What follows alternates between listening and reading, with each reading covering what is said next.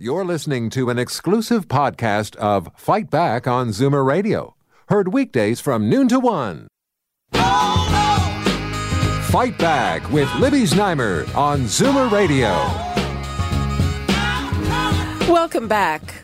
Now we turn to care that is provided through volunteers, and we're featuring a charity that's appealing for more volunteers. The Nanny Angel Network is the only organization of its kind in Canada. It provides free in home relief child care for people with cancer and those requiring palliative care and for families who need help during the bereavement period. Audrey Guth is mother of four and a breast cancer survivor, and she's the founder and board chair. She started the charity after meeting parents who were struggling to find childcare while they went to receive treatment. The Angel Network needs volunteers who have patience, experience, and time to offer. And uh, that is the case for volunteer Corey Eisenberg. Ladies, uh, welcome to you both, and thanks for joining us. Thank, you for having us, uh, Libby. I really appreciate being here today. Okay, so tell us a bit about the Nanny Angel Network. How long has it been around, and and uh, who are you looking for? Very excited to share that this is our 10th anniversary. We um, operate our organization in the Greater Toronto Area and soon to be Kingston, and we're looking for retired or uh, women who have time in their uh, lives to give about four hours a week to a mom who has cancer. Okay, and what's involved in this? Uh, what kind of experience do they need to have? Do they need to uh, drive? For instance, not too? necessarily. They can. We have families that you can reach by public transportation. However, right now we have a real need for Durham and Mississauga and some of the outlying areas that uh, that young families live. Okay, and uh, Corey, how long have you been volunteering? And tell me about the kind of work that you do and some of the people that you've met. Okay. Um, well, actually, this is um, I've been volunteering for Nanny Angel for about six months uh, for a lovely uh, family. The mother um, is a brilliant lawyer. She has stage three breast cancer. And um, apparently, all the cancer is gone. She has two young children, a two year old and a six year old. And um, basically, I've been providing uh, support. I go there on a weekly basis. I spend a few hours there. And uh, these children have been very well prepared by the parents. They've very well adjusted. And so basically, I go there and I nurture their feelings, their interest, and play with them and really enjoy my time with them. Audrey, you would think uh, a brilliant lawyer that uh, a, a mom who's a lawyer would be able to afford childcare, but I think one of the things that people don't realize uh, when you get ill is that it really takes a big, big chunk out of your income, even if you're somebody who is pretty well off. Absolutely. I mean, that is probably not our typical family that we serve. However, cancer doesn't have a bank account and cancer affects all families. It's stressful. It moms who get that diagnosis, the first thing that goes through their head is how am I going to deal with my children? How do I talk to my children about cancer? And because we are not just supervisory care, we actually have a program for children. We help the parents talk to their children about cancer. We help the children deal with their feelings about cancer and, and their feelings about their mother's illness. And uh, is this a program? Who designed this program? Well, when we started this program uh, 10 years ago, I really thought the program was all about the moms and providing respite to the moms because we know that moms, if they don't have childcare, they're going to choose their children over their treatment. Even as uh, last Monday, a mom called me with four children who was diagnosed in 2017. She still has not started her treatment because she has no one to support her and to care for her children. That's terrible. Yeah, it's really sad. I'm going to give the numbers out again. Uh, people, feel free to call in if you want some more information. Uh, if you think that you might want a gig doing a little bit of volunteer work. The numbers to call 416 360 0740, toll free 1 866 740 4740. Now, is, is this whole organization funded by donations? Absolutely. It's fantastic corporations who support us, it's individuals, it's foundations. You know, everyone is touched by cancer. I, I don't have to tell you that. And it's, it's when we tell people what we do, everyone always says to us, What do you mean? That's a choice. There isn't anything available, and we really don't have any competition. We're the only organization that has this kind of support for moms. Mm-hmm. Uh, in in the introduction, we mentioned palliative care. How much do you help with that as well? We don't do death very well in this in in this culture. And moms and, or our families generally want to protect their children. So they think by not talking about it not sharing they're uh, they're protecting their children. But what we do know is the children who are allowed to grieve and uh, are given the answers in an age appropriate way fare much better. So when we started out thinking that the Nanny Angel Network was just about care for the moms, we've realized that our real impact is going to be helping children deal with grief and loss. The loss is the loss of a healthy mom. Their lives are turned upside down. They can't go to their classes or their after school programs because the mom isn't well enough to take them. Uh, what have you found, Corey? Um, well, in this situation, I think I'm very fortunate because I said the parents have really prepared these children well. So um, I go there and they're happy.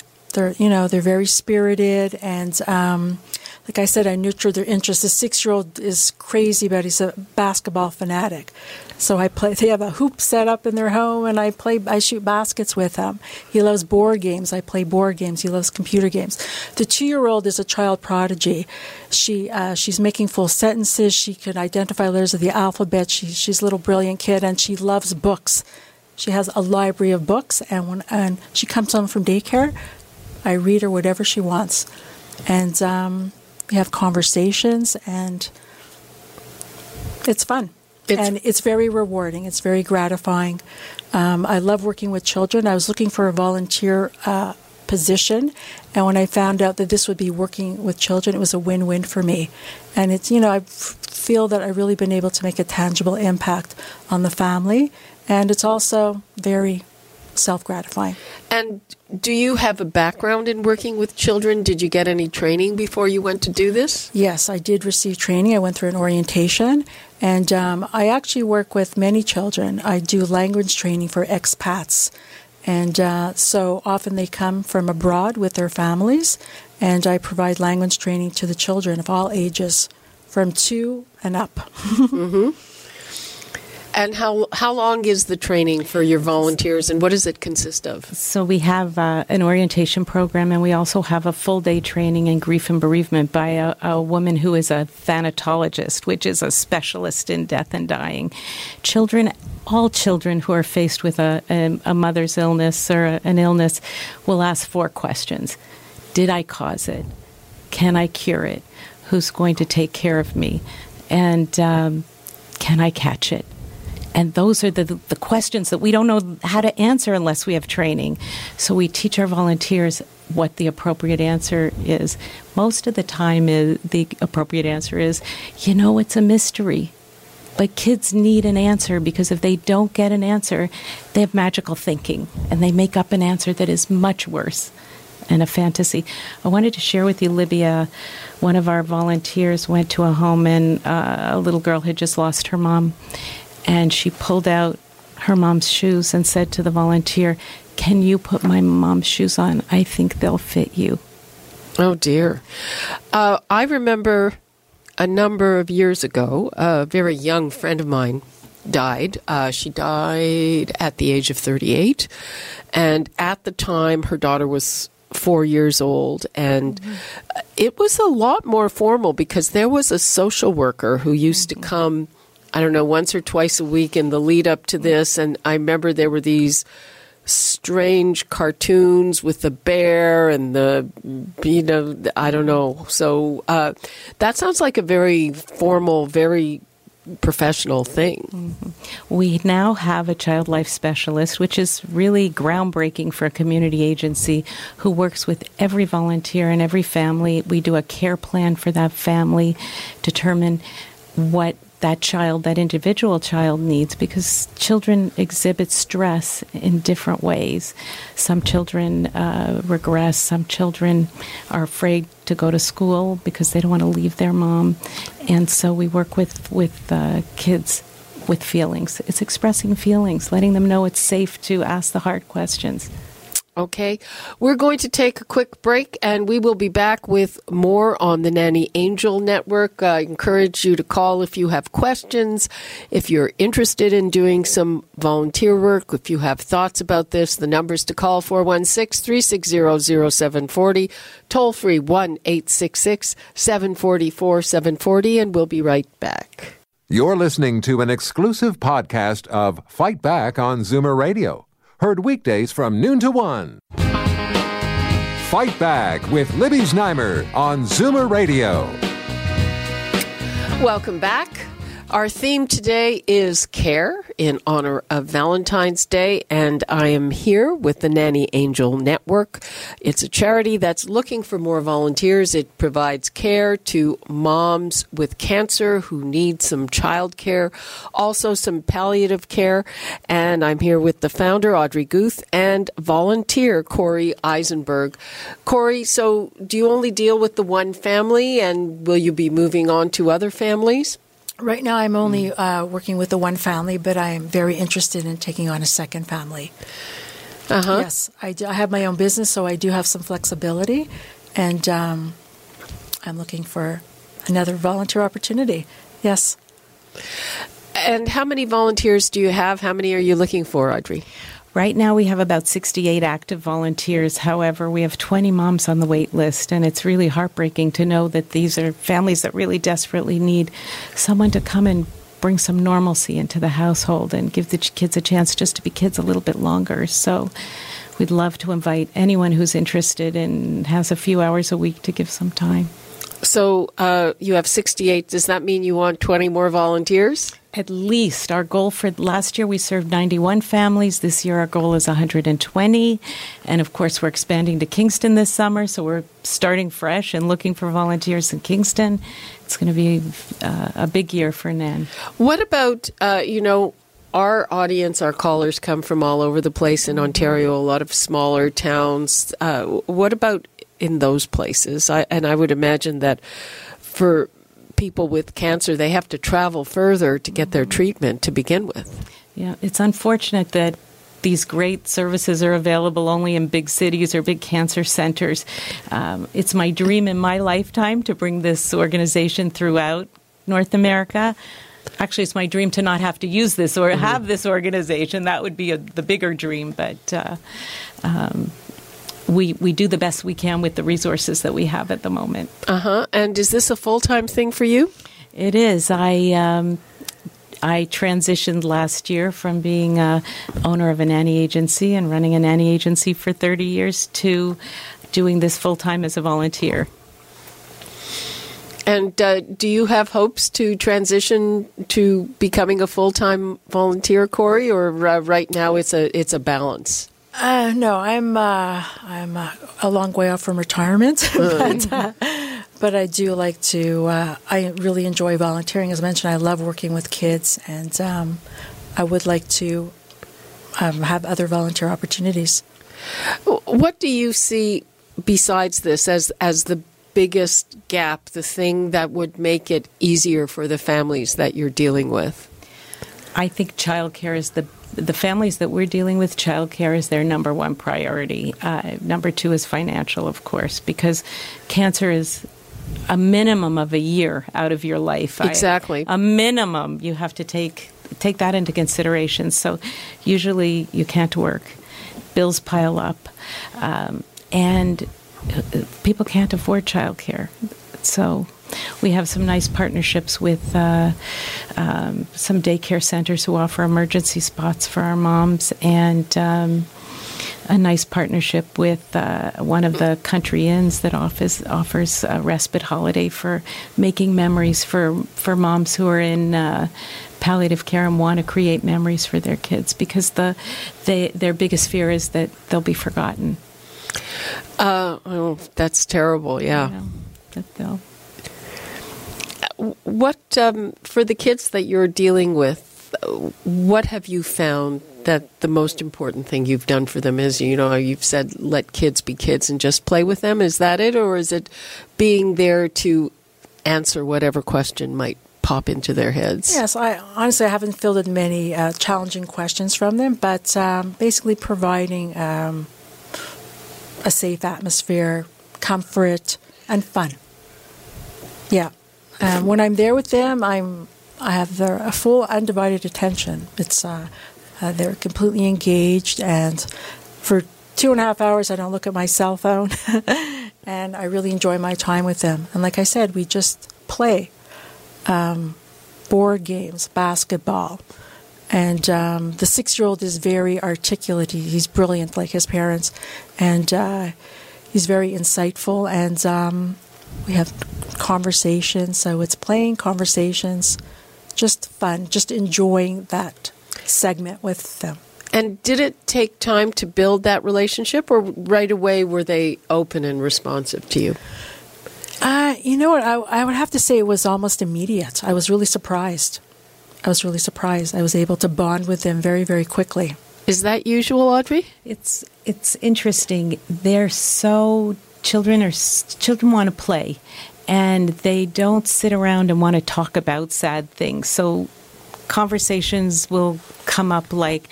Do you think my mom is going to die? And then, can we go outside and play now? Yeah. So it's not a, a situation. You just have to be able to roll with it with children and, and be available for them.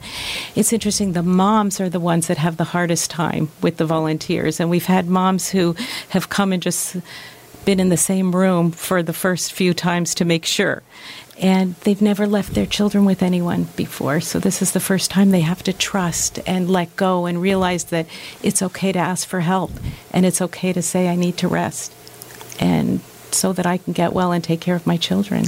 I, I would imagine that that is a big issue for a lot of people. Mm-hmm. When you think about it, and you have a two and a half year old, there's no time off for, I need to go have a nap.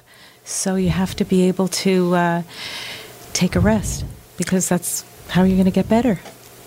So, how should people get in touch with you? The best way to get in touch with us is on our website. It's www.nannyangelnetwork.com or uh, phone us 416 730 0025. We, We'd love to talk to you about the Nanny Angel Network, where we have other opportunities for volunteering besides childcare. They can help us with our amazing gala that's coming up in May and. Uh, or come in the office and do some uh, administrative work. We, we welcome anyone who would like to come and help.